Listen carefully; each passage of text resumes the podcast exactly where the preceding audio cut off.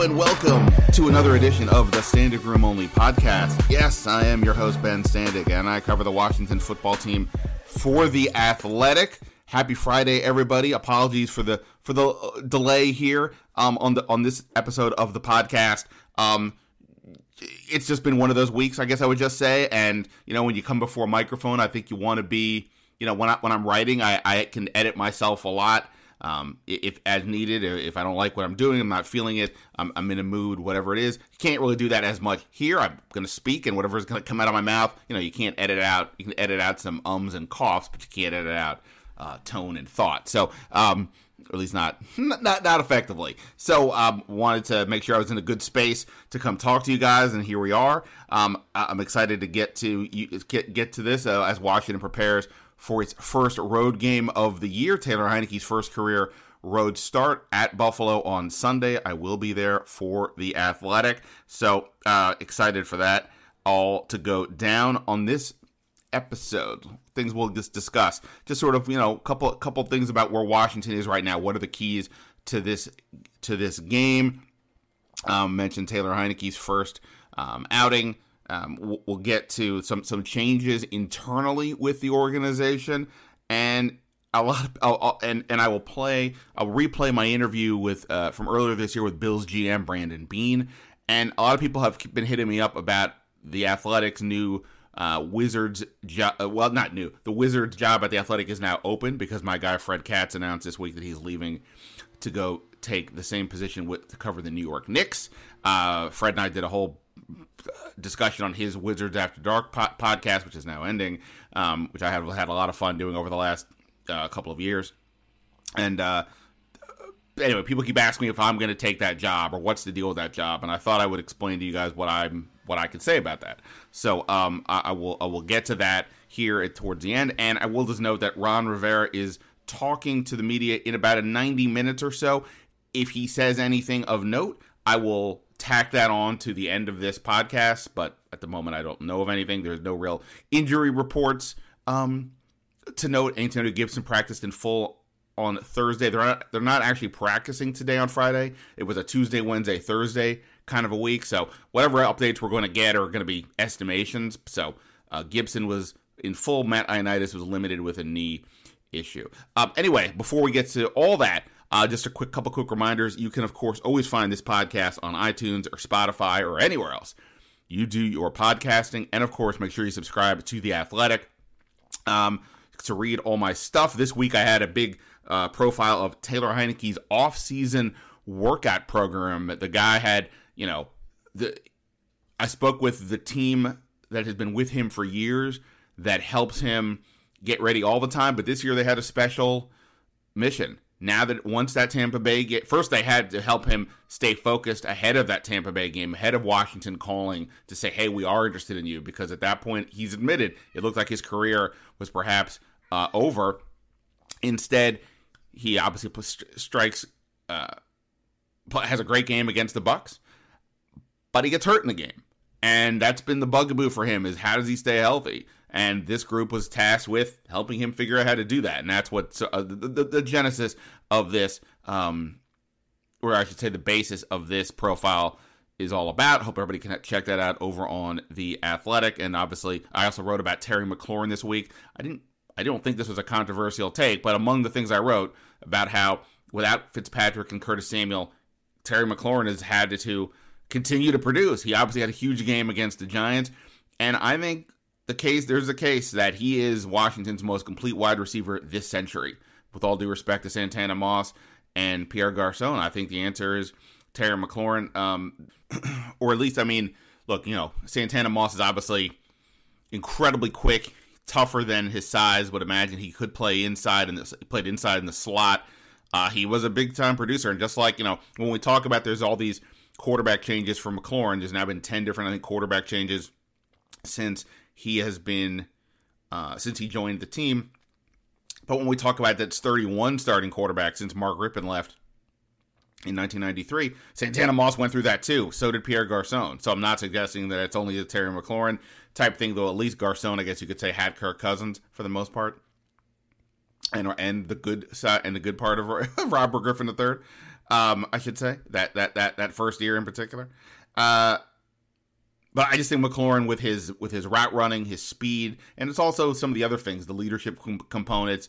Um, he just gets better and better, and, uh, and I just couldn't be, you know, I, I, just think he's wildly impressive. And obviously, I'm extrapolating a bit. I mean, he's only played, you know, he hasn't even played two full NFL seasons. This will be his 32nd game against Buffalo, so there's a ways to go. Um, and you know, you know, knock on wood, things go go awry. Then obviously, um, you know, what I just said is not is is false. But in terms of where he's at right now and projecting a bit based on you know what we've seen, I think that to me is is the clear answer. So if you got thoughts on that, you can hit me up on Twitter at Ben Standig or email me bstandig at theathletic.com on this topic or any topics, of course. Um, so obviously, I think the big story for Washington going into this week, it's a matter of two struggling aspects for each team, whether and and, and does facing the other one allow the one side struggles to get fixed or not. For Washington, it's obviously the defense. Now, it's not to say that the defense has been completely a mess. Ron Rivera and, and, Chase Young and others have talked about it. It's just the little things that they need to work on, and that's all true. Uh, or I shouldn't say it's all true. That's what they're that's what they're saying at least. And you know, Rivera's focused on d- the discipline that, that, that, that's lacking at times. Uh, I wrote this week, or I should say, I wrote at the end of last week with regards to the um, uh, Daniel Jones RPOs and, and, and what I could see on film about where, where Washington was sort of escaping themselves uh, a, a, a, bit, or escaping themselves. Is that right? What I mean? Um, I guess what I was saying is that they were leaving their they were leaving their responsibilities. Guys were, were, were you know defensive ends or others were jumping inside too much on these fake handoffs um, and, and not holding firm on their gap. I mean, look, this is the, the point of an RPO or any type of play fake, you know, is to um, create confusion, right? So I mean, you got you got to give the offense credit for doing their part, and Daniel Jones obviously did a lot of good things in that game that Washington did eke out, but gave up 29 points, and you know probably should have been more. The Giants had a couple of opportunities to to, to find the end zone and had to settle for field goals. Um. But on the flip side, Buffalo's offense has been struggling. I mean, yes, they did win 35 nothing in week two against Miami, but it was hardly some type of um, some hardly some type of um, um, offensive juggernauty type performance. Josh Allen just completed less than 60% of his passes in both games. Um, this was his big bugaboo coming out of college. Could Josh Allen be accurate? And that's one of those statistics that to me is always tricky. That I always feel like if you, you kind of are who you are, I would like to believe that we can all improve. But accuracy with quarterbacks to me is is one where you know um, you know you can do something or, or, you, or you can't. And he showed incredible development last year. Um, shocking development on some level, but he's kind of reverted a bit. He talked this week um, to, to, to Buffalo reporters saying it's about finding a rhythm for him. And uh, Ron Rivera has pointed out that the um, they obviously they need to prevent him from getting into a rhythm. That Josh Allen, he's not a guy like you know he's he's gonna you're more scared of his arm uh, throwing the deep ball than anything else, but he does he can run, and you know I'm sure Buffalo is going to put some RPOs into their um, game plan because they saw what, what how Washington has struggled, not just against Daniel Jones, but you know at other times as well. So um, you know I, I think you know I, am uh, the the game plan for Washington I, I always look at it like this when it comes to and we regular season game plans, and this is why it's always. You, you, you, know when you see sometimes where people talk about why does a guy thrive in the regular season and come up short in the postseason? Sometimes it's the player can't deal with the pressure. I think that's pretty apparent uh, for for some people, but other times it's this: there's not many teams and coaches and coordinators who completely revamp a game plan each week for the opponent. I'm not saying that you don't try different things. You don't put use more nickel coverage uh, versus uh, more base defense if you if this uh, if the other team is you know going to have three receivers on the field a lot, or you're not, you know, switching some of your personnel because you think it's a better matchup. But in terms of a pure overhaul, other than like Bill Belichick, there's not many teams that are doing that. But when you get to the playoffs, it is a throw the kitchen sink type situation at the, you know, and and, and that's why teams are more apt to do that. So I don't think Washington is going to completely revamp everything that they do here to deal with Josh Allen. They just have to do better at what they do. And obviously a lot of that comes from Chase Young and Montez Sweat getting after Josh Allen, keeping him uncomfortable rather than him finding a rhythm. Um, you know, we talk about you know how how Washington has struggled. Um, you know, defensive line hasn't been as robust as as as as expectations. I mean, look, they are seventh in pass rush percentage per dropback at 27.6. That's according to Pro Football Reference. Um, Montez Sweat has seven pressures and two sacks. Chase Young has four pressures, no sacks. Uh, John Allen, of course, has three sacks. The, the the individual sack totals are less important to me. The pressures are good, but it obviously has not, at the same point, has not felt like this group has been dominant. It's not enough to just to be have some decent, decent statistics and occasionally show up at times. It's it's a consistent play in, play out, and you know that's been a struggle for this group so far. And obviously, this is a good chance to get to turn that around. I mean, a good chance. It's the next game. that's what I mean. You're dealing with the AFC runners up last year. You're dealing with Josh Allen, a guy who was second in the MVP voting last year. You're dealing with the defense that did shut out Miami 35 nothing. I know Tua Tagovailoa was injured during the game, but regardless, you know, Jacoby Brissett's pretty good or you know pretty solid, and um, you know they, they, they stifled them and they they're really good. They're a team that a lot of people thought could win the super bowl this year. So um, this is a big challenge. We'll have to see how that goes but obviously keeping josh allen um, off kilter considering he's already had some struggles is going to be huge i think for this defense. If he gets on track then this could be a long day and then we'll have different conversations about washington's defense next week. Um, as far as taylor heinicke goes won't get into him too much here. I wrote about him a ton this week. I feel like he's been in my brain a lot. Um, but this is his first road start. Um, this is the first time this season, at least, where, um, or really since he's been in Washington, that a team has had a full week to prepare for him. Obviously, the Giants were doing it on a short week. And that's one of the interesting things with Heinicke in general, right? Is his um, um, uh, he's a, he still remains a bit of an unknown. He doesn't have a lot of work on tape at all. Obviously, um, teams are still trying to figure him figure him out, and I'm sure on some level so are Washington coaches. I know Scott Turner knows Heinicke for a long time and feels pretty comfortable with him. But you know, people evolve, and, and you know what works. What works in this moment against this team at that at, in this spot, and and that's part of what um, they have to to figure out. But this is a you know I'm not going to say this is going to be the, a defining game for Taylor Heinicke, but it will go a long way I think towards you know further crystallizing any impressions on him. Um, you know he's he's obviously continued to to impress so far, but you know that's we'll see where where this story goes. And just to be clear, like I'm really over the idea, the question of, you know, is he the long term answer or not? I don't know. And guess what? Neither does anybody. I was thinking about this the other day. I never wrote about it, but, you know, obviously this last 18 months, 19 months, whatever this has been for us, has been trying for everybody. And, uh, you know, everybody's had to deal with it in different ways. Some people have had a, a, a much harder time than others, whether that's um, medically, uh, the, the, their employment, their housing, relatives, isolation. That's been a tough one for me uh, whatever it's been, everybody's had to go through something here, right? Um, you got kids, that, you know, there's a lot going on. And I know for me, at least, especially last calendar year, I really tried to kind of look at the situation and think to myself, like, what are we doing with here? You know, what, what, what are we, what, what, what do I take away from this? You know, th- th- this is as, as, terrible as the situation was. This was an opportunity to, to slow down, to be with myself, to be with my thoughts, to figure out what's important, what matters. Try to learn something. And I guess like on some basic level for me it was all, it was a lot about trying to live in the moment, um, trying to be in the present, right? Trying to not worry about the things I can and can't I can't control, and th- these are not easy things. And that's honestly part of my issue this week has been sort of sliding back a bit on some of those matters. And I mentioned all this not to um, get on the couch here with you guys and, and, and, lay out all my problems, though that may come here in a few minutes when I get to the wizard situation. Um, it's to note that this is why I think one of the reasons why I think people really connect with Taylor Heinicke. Because Taylor Heinicke is a live in the moment type of guy. He plays like that.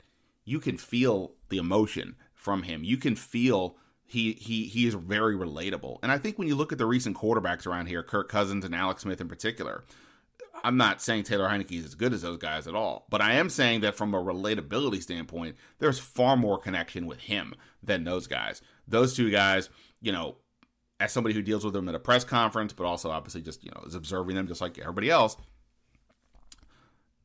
you know, it often felt like I was either dealing, Cousins, it felt like I was dealing with a politician a lot. Smith, it was just he just purposely kind of kept things at a distance. All this recent Alex Smith media blitz that's gone on, that wasn't we weren't getting that Alex Smith. Got a little bit of it, I guess, post post injury when he came back, but for the most part, you know, he was very businesslike, which I'm not saying is the wrong thing. I'm just saying he checked his emotions at the door and didn't really let us in much at all. Taylor Heinicke, on the other hand, does. I think on some level, beyond whether he's the best quarterback for this team now or going forward, I think he's a really good, fun quarterback to have going through the going through the transition that we're all going through. I think this is a really important. Uh, I I think this is at least something to note when it comes to this connection with Heinicke, and um, you know, I I I I just think that's part of what's going on here, and I, I'm intrigued by that perspective because you know it is interesting to have somebody in your space at all times who is trying to who who is living his life the way you're trying to in a certain way. I'm not saying I want to uh, do the things he does. I'm just saying, you know, be in the moment. He is definitely of that, and that's why he wasn't. I, you know, I think that's why he wasn't. Um, he didn't come up short against Tampa Bay, and he has lived up to these challenges. He is in the present. He isn't overthinking, and I, I aspire to that uh, very much uh, for for sure. Um, just a couple other quick things here with regards to this team. All right, so um, couple of changes internally with what with this organization uh, on Thursday on the Jason Wright side of the building. Um, two departures. Um, most notably, Julie Jensen is stepping down from her role as senior vice president of external engagement and communications. And you may think, well, I mean, I don't even know what any of that really means, and, and that's fine. Doesn't it's fine. Basically, she was serving. You know, I, am sure externally in terms of what we as the media were dealing with. She was basically uh, the, the point person for Jason Wright, and she was part of the um, name change com- uh, committee. You know, a small group of people that were help- they're helping work through that. When I when I worked on my story um, on the name change story for the Athletic, she was somebody that I that I uh, spoke with to for to, you know get some information things along, along those lines. Um, and she's stepping down. And what's notable here is she only came on board 11 months ago. I mean, Jason Wright has only been here for like 13 months. She was one of the first big hires there. And she said uh, she's leaving to pursue out, outside opportunities. It doesn't seem like it's a any type of um, fallout or anything along those lines. I think, um, but it is notable because we've been kind of waiting to see, you know, what would happen. You you know, nobody, nothing ever, nothing ever lasts here for too long. And this isn't to suggest that whatever Jason Wright is doing is not working. It is just to say we're always wondering what else is what is going on in this building and and, and changes happen, right? I mean, look, changes happen in all kinds of businesses. Mine is, you know, the athletic as well. But you know, my job is to cover the Washington football team, and um, Julie leaving within inside of a year, eleven months, is is interesting, right? Um, another person left, Chief Partnership Officer Scott Shepard. He had been with the organization off and on since t- 2008, um, but he uh, he is moving on. There were some other uh, internal job uh, title changes that uh, I wrote. I mentioned in the Athletic. You can read there. But anyway, I just think it's notable that I mean Julie was leaving. She is you know a lot of the people that Jason Wright has hired from a resume standpoint. I haven't met a lot of them, but I have met with some of them. Um, they all seem to be pretty professional pretty, uh, uh, you know, pretty good at. I don't. I can't again. I can't say pretty good at their job. Although I guess in Julie's case, she was pretty helpful and and and, and seemed pretty professional from from my dealings with her. Um, and I think other reporters as well. Um, so it's interesting just to see um, what's going on over there. I'm not going to make a big deal about it beyond that, but I just wanted to make that note uh, because she is one of the people who's been out front. Uh, a lot of these internal people are people I've I haven't you know, I haven't even met, right? Or you guys will never know about and don't care about, which I get. But I just thought this was notable. She was the point person for Jason Wright, and she is moving on. Um, I'll I'll get to the Brandon Beane interview in just uh, a second, but uh, just lastly here with regards to the Washington Wizards situation here at the Athletic. Um, I, uh, I've gotten a lot of people asking me about this because a lot of people know that the Wizards' job is a job that I always wanted uh, to to have, or, or, at least the team that I uh, was more intrigued to cover the most when I got into this um, uh, media world. It's almost hard for me to even pinpoint my timeline of, of, of things, but I, it was uh, late the late 2000s, but really in earnest about 2010, uh, maybe a little bit before that. Um, and you know, the covering the Washington football team. I've tried to explain this to various uh, people who, who who who like to dabble when covering the Wizards, bloggers or, or others. Th- those people don't really exist on the football team side. It is it is a much more limited group of people who cover the team on any day to day basis. It expands on game day a bit, but not really. There's no real you know. you know, the standard blog sites are not really represented there, but at, at Wizards, it is a more open group. Now, when I first started doing that, I was helping out the Associated Press a lot, and then I got in with NBC Sports Washington. So for the most part, I was always there under some sort of more uh, known, come under a more known umbrella, uh, media umbrella. Um, but anyway, my point is that that's got nothing to really do with anything. My point is that there were just more opportunities to sort of be around the Wizards. And as you know, I've said before, I grew up here. I grew up rooting for all these teams. I'm definitely, uh, you know, I grew up rooting for the foot for for the Washington Redskins. I grew up reading for the Washington Bullets, but then they became the Wizards, and so on. And uh, you know, I've checked emotions at the door a long time ago, but I really did enjoy covering the Wizards, and because the opportunities were there, that became where I felt more entrenched, more confident. Um, as somebody who was trying to figure this out. Whereas, like whenever would, whenever I would go cover the football side, you know, I always felt kind of like I was you know, uh, I don't know, like a little bit of a third wheel, you know, uh, so to speak, and never really felt that com- comfortable and confident being out there. That this is, goes to back to my trying to not overthink and be in the moment, and and and, and these things I still backslide on. Uh, more, far more often than I'd care to admit. Although I guess I'm just admitting that. Um, in any event, so I worked through the ranks at uh, there. I, I was at NBC Sports Washington at various times. I was on the you know, on the Wizards team covering games. There was, some, there was a couple of, uh, sort of more like permanent freelance jobs I had where I was the reporter on the beat for the Wizards. I went to basically all the all the home practices and all the home games. Did for years and years. And you know, this was the opportunity that I saw when we did the Sports Capital. Um, you know, uh, I was the we all sort of contributed on the football's team. I mean, but the Wizards are more my domain to largely. And um, you know, when the athletic showed up, like, you know, this is a fun conversation for another time, and maybe I've even discussed it a bit. But like the athletic was struggling, you know, the athletics model essentially was to to bring in, um, to, to to raid the local newspapers and bring those people into the fold. They couldn't do that at the Washington Post. The Washington Post is pretty powerful. They're not they're not fading away the way a lot of local newspapers are, and so based on that, the athletic had to seek look, look elsewhere for for people, and obviously they they did largely do that. Uh, the I was interested in the Wizards job. Not gonna lie, they ultimately gave it to some guy I didn't really know, Fred Katz, and I was like, really, this guy? I don't know who this guy is, but okay. But I heard some good things about Fred, and you know, it wasn't too long before being around him that I was you know wildly impressed by his his his creativity, his writing, his passion. He's a he's a super Fred's a super nice guy, and obviously, if you listen to us, you know a couple times he's been on this podcast, but I've been on you know, his, I did his podcast, effectively serving almost as his co-host for the last season. Uh, you know, we had a lot of fun and a lot of great chemistry, and I really enjoyed um, I really enjoyed it. But when the opportunity, like I, I mean, I guess just to be honest, like I had an opportunity to join the Athletic when we when the Sports Capital was um, being wooed by NBC Sports Washington. Obviously, the three of us, if you know our backstory, we all went to NBC Sports Washington, and I um, uh, decided to go that route in part because that was going to be I was going to be my impression was I was going to be more upfront on the Wizards, um, whereas with the Athletic it was just I don't know, it, didn't really know what the what the story would would be. Um, so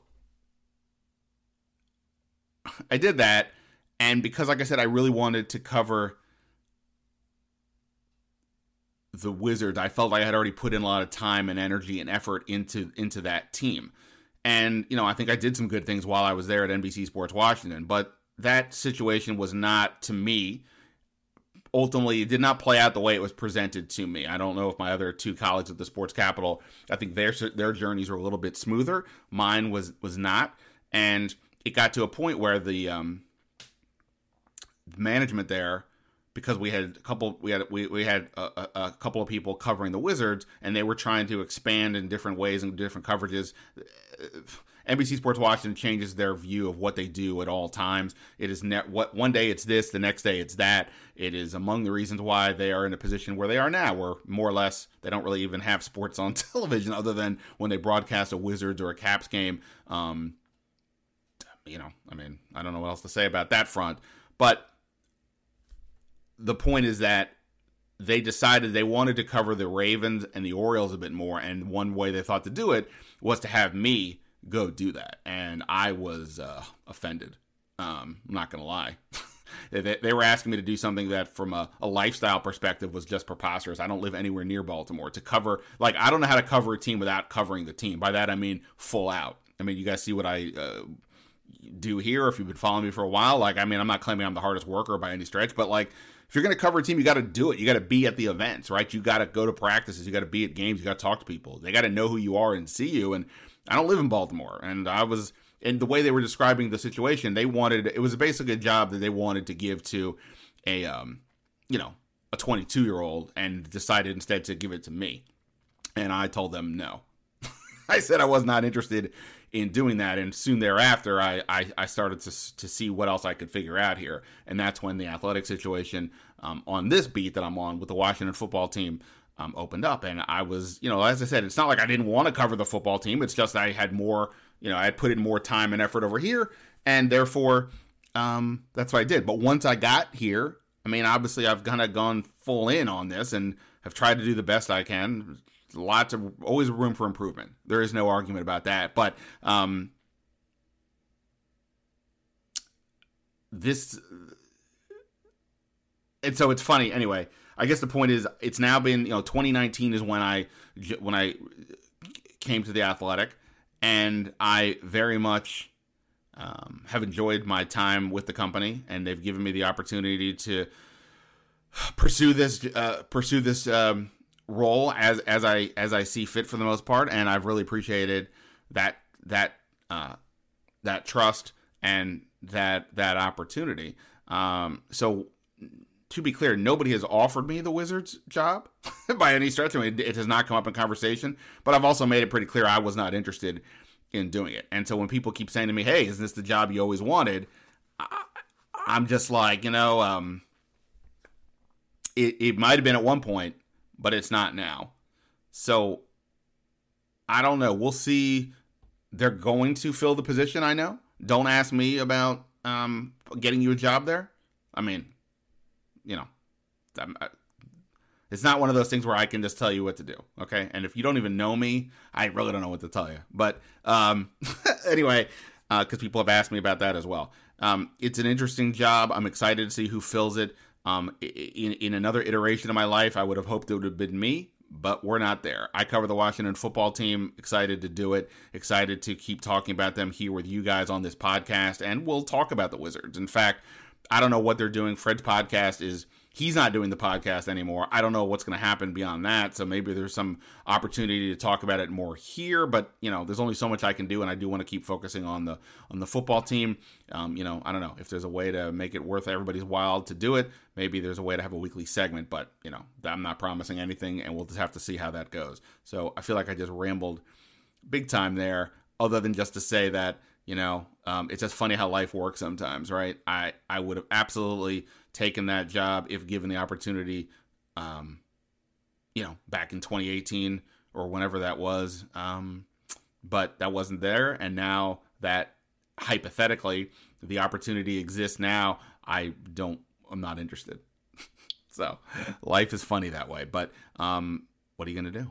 Um, in any event, Brandon Beane. Uh, Buffalo Bills GM. I had the chance to speak with him back in January when Washington, at that point, was bringing on Marty Hurney to be what we thought was the general manager of the team. Obviously, he subsequently um, he's in the front office, Marty Hurney, but they then brought in Martin Mayhew to hold that um, to hold that title, and um, at that moment, like it was like, well, who can we talk to about this group here? And one person that made sense was Brandon Beane because they all had worked together in Carolina. Beane was um, under Marty Hurney and effectively, I guess, under Ron Rivera with the Panthers. He then obviously went to Buffalo where they were at that point they were in the, in the playoffs at that at that moment, um, working towards um, you know getting to the AFC Championship game. What they did, and um, you know Buffalo is you know they he has done a great job building up that team. Um, this interview, uh, so this was done back in January, and it's a you know just I guess a little bit get a feel for you know for Ron Rivera and Martin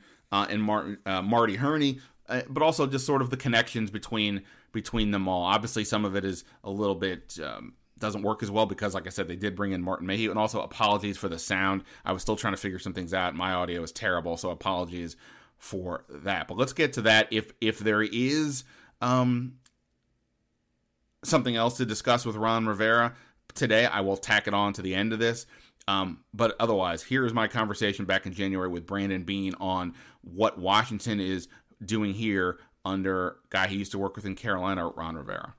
All right, uh, I've got a, a, a, special guest with us here today, somebody who intimately knows the, the, the men in charge now uh, with the Washington football team, both Ron Rivera and Marty Hurney. He is Brandon Beane, general manager of the Buffalo Bills, who's kind enough to take time away from what is an incredibly busy time for him with his team in the uh, AFC Championship game. Brandon, uh, first and foremost, thanks for uh, thanks for your time. You got it, Ben. Uh, anytime call about those guys, they're uh, they're great men. First of all, they're they're very good at their jobs, but uh, always glad to talk about them. Um, so yeah, I mean it's it's it's fascinating to to, to get a, a, better sense of the situation from somebody who does what you do, but also because you do know them. You were with in Carolina, um, and and and I guess my sense is that Marty Hurney really kind of got got things going for you in in your career. What what can you kind of tell us about how you kind of got started with Marty and and what kind of uh what kind of a, of a person he is, even beyond the the executive aspect. Yeah, so yeah, Marty gave me my start in the league back in um, 1999. I started in '98, but uh, he hired me in '99, and and just as kind of a, a young football operations type pl- guy, and uh, exposed me to you know budgets, um, the cap, um, you know player personnel, um, just just the whole shebang, and um, you know, and as I grew he increased responsibilities, and I became the director of football ops. And then, you know, unfortunately, Marty was was let go uh, the first time in Carolina, and um, he had recommended me to the owner to be the interim GM. So um, I wouldn't be in this seat uh, without Marty Hurney, and he's just um, he's a great communicator. Um, he's a CEO, which is what you need. You know, a lot of times people are always looking for this personnel guru find, you know, Marty's just a hard worker, but um, he, he's a consensus builder. He's not going to go in there and just say it's my way or the highway. Uh, he he empowers his people, uh, and and he lets you. He, he's not a micromanager or anything like that. He's going to assign you a job and let you do it, and he's going to let you, um, you know, say what you think. At the end of the day, he knows when he's in charge, he's got to make the ultimate decision. But um, he's just such a great communicator with people, and um, you're not going to find a better person uh, to the core, you know, than, than Marty Hurney, other than maybe Ron Rivera. Those, those are two of the best. you know, it, it, it's interesting to see the band get back together, as it were. Last year, we saw Ron Rivera bringing in so many people um, from his Carolina days, a lot of the coaching staff, but also the training staff and elsewhere at the organization. And you know, kind of from even even before Marty Hurney was let go by Carolina this time, we all kind of wondered could that reunion happen again? What, what, what can you kind of tell us about that relationship between Ron Rivera and Marty Hurney? Obviously, there's the, the they work together, but that doesn't always mean you want to stay together as people. Clearly, they, they there's some connection there. What, what can you sort of tell us about their dynamic and kind of how they've worked together over the years?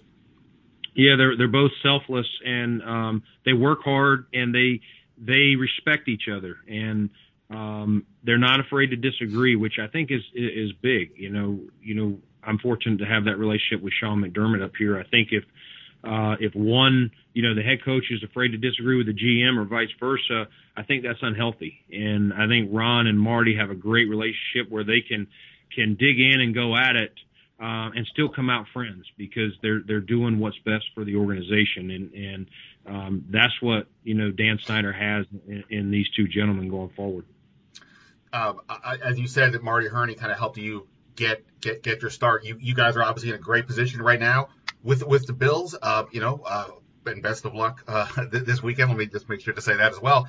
But is there something that in your journey there, as you've helped to get things uh, going in a better direction with the Bills, that you can kind of look back on your days with Carolina, that whether with from from Marty Hurney or maybe Ron Rivera or both, that you sort of kind of take away that kind of helped you um, kind of kind of get things turned around in Buffalo?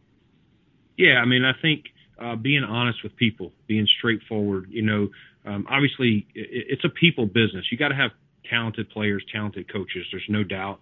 Um, if you don't, but it's it's about having straightforward, honest conversations, treating people the right way, and even you know in the face of, of bad news, you know Marty Hurney to you know release Jake Delhomme, which was a very uh, tough decision at that time. I'll never forget. He he got on an airplane and flew to Chicago to meet uh, with his agent face to face in person. Um, I know Marty has had to let a scout go, and he flew to you know a couple scouts go, and he flew to one's hometown, let him go, and then drove to the other one like four or five hours away. Like he he's not going to do it on the phone, and he wasn't able to get him in person. Just that's the type of person that he is, and Ron is the same way. They're just um, you know Ron is a player's coach, and you guys have been around him a year um, he can have the tough conversation. He knows when to be stern. Um, both men can have fun though. They can they can laugh. They can have a good time. Uh, they pick on each other a lot, which is which is fun to be around. And and I think the you know the Washington players and and and the media will will enjoy that as they get to know them, uh, you know, as a pairing. Um, I uh, part of Washington's new announcements today involved Martin Mayhew, not part of the Carolina contingent, uh, or, or, or, uh, something of a rarity here now with Ron Rivera. Um, I, I wasn't asking, talking to you about him per se, but you've obviously been around the league as has he. What's your sense of him, and how do you think it kind of works when you have two former general managers kind of coming together in a front office to join a coach who kind of is still kind of above the whole situation? Yeah, I mean, I think uh, Martin, I, you know, I've known Martin for a number of years. Uh, you want to talk about uh, just first class, um, humble guy. Like, you know, some people, Ben, they get in in a higher seat, a head coach, a GM president, and maybe they're harder to get a hold of, or the, or they don't have time for you. Uh, anytime I saw Martin at a game or on the road or a league meeting or whatever, uh, he, you know, when he was in a GM seat and I was in a lesser position, he always took time to shake my hand, say hello, and and we've exchanged text over the years. He's he's supported me once I got here, and and accomplishments that we've had here is um, as he's kind of refound his journey after it, it you know it, it didn't end the way he wanted in Detroit, uh, but he's worked his way back up, and uh, you knew it was only a matter of time before Martin Mayhew was back in, in in a GM chair, and and while it you know okay, I got two former GMs coming in, how is that going to work? Um, it goes back to what I said earlier.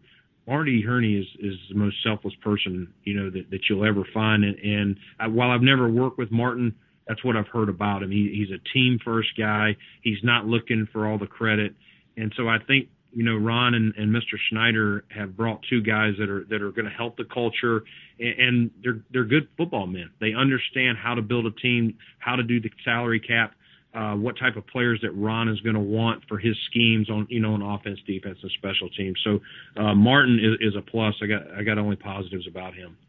Um, you were with uh, Marty and Ron in 2011, I believe, when Carolina drafted Cam Newton, and therefore kind of saw the process leading into that. Obviously, Cam Newton, I don't remember exactly he was the flat out number one pick, but you know based on where, where he was coming out of college and all that. Um, I, did you learn anything from that process, that evaluation process, that both helped you in terms of like uh, later studying Josh Allen and making that call? And obviously that worked out. And what what do you, what do you kind of in general? What did you kind of learn about the quarterback evaluation from being with around uh, Marty Hurney and, and, Ron Rivera?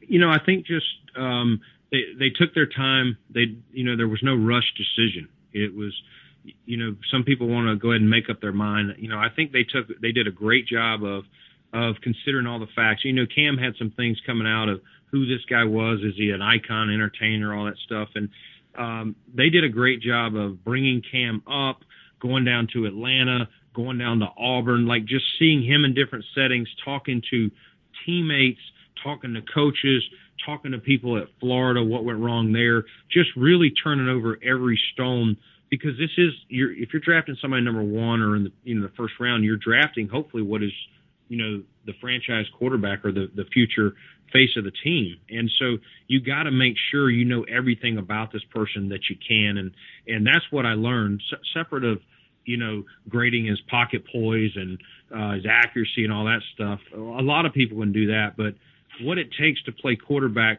is so much more than just you know standing back there throwing the ball, and and that's what I took from from our uh, our study on Cam Newton to him being the you know the first overall selection. Gotcha. Well, well, Brandon, look, I could ask you a hundred other questions, but I really appreciate your time. I know you've got things to do. You've got a busy a, a busy weekend ahead, and I best of luck again on there. I, I, I guess it's conceivable. I don't know what you could say, but like it's possible with, if there's a 17th game that Washington and Buffalo might meet up, which would mean this whole Buffalo, this whole former Carolina contingent maybe uh, maybe head to head. That would be kind of uh, kind of exciting, I would guess, for for everybody involved. That'd be great as long as we win. That's all I care about. You, you never want to lose to those guys. uh, un- understandable. Well, Brandon, again, best of luck this weekend, and I really appreciate your time, and uh, ho- hope we can talk again. Sounds good, Ben. Nice talking to you. See you, Ben. All right. That's it for this episode of the Standig Room Only podcast. I really appreciate everybody checking out the podcast. A little bit of a rambler here. Like I said, it's been a it's been one of those weeks for me. Um, I'm getting I'm getting through it, but I appreciate everybody's patience and checking checking in and seeing what's going on. And we'll be back uh, for more uh, fun next week. The um, and uh, you you've got um, what do you got? Oh, they got they got a game on Sunday. Uh, I'll be at that game, like I said, and then we move on to the Atlanta week, week four, where we'll see if Curtis Samuel's back. That'll be interesting for sure. But that's it for now. Ben Standig signing off. Until next time, see ya.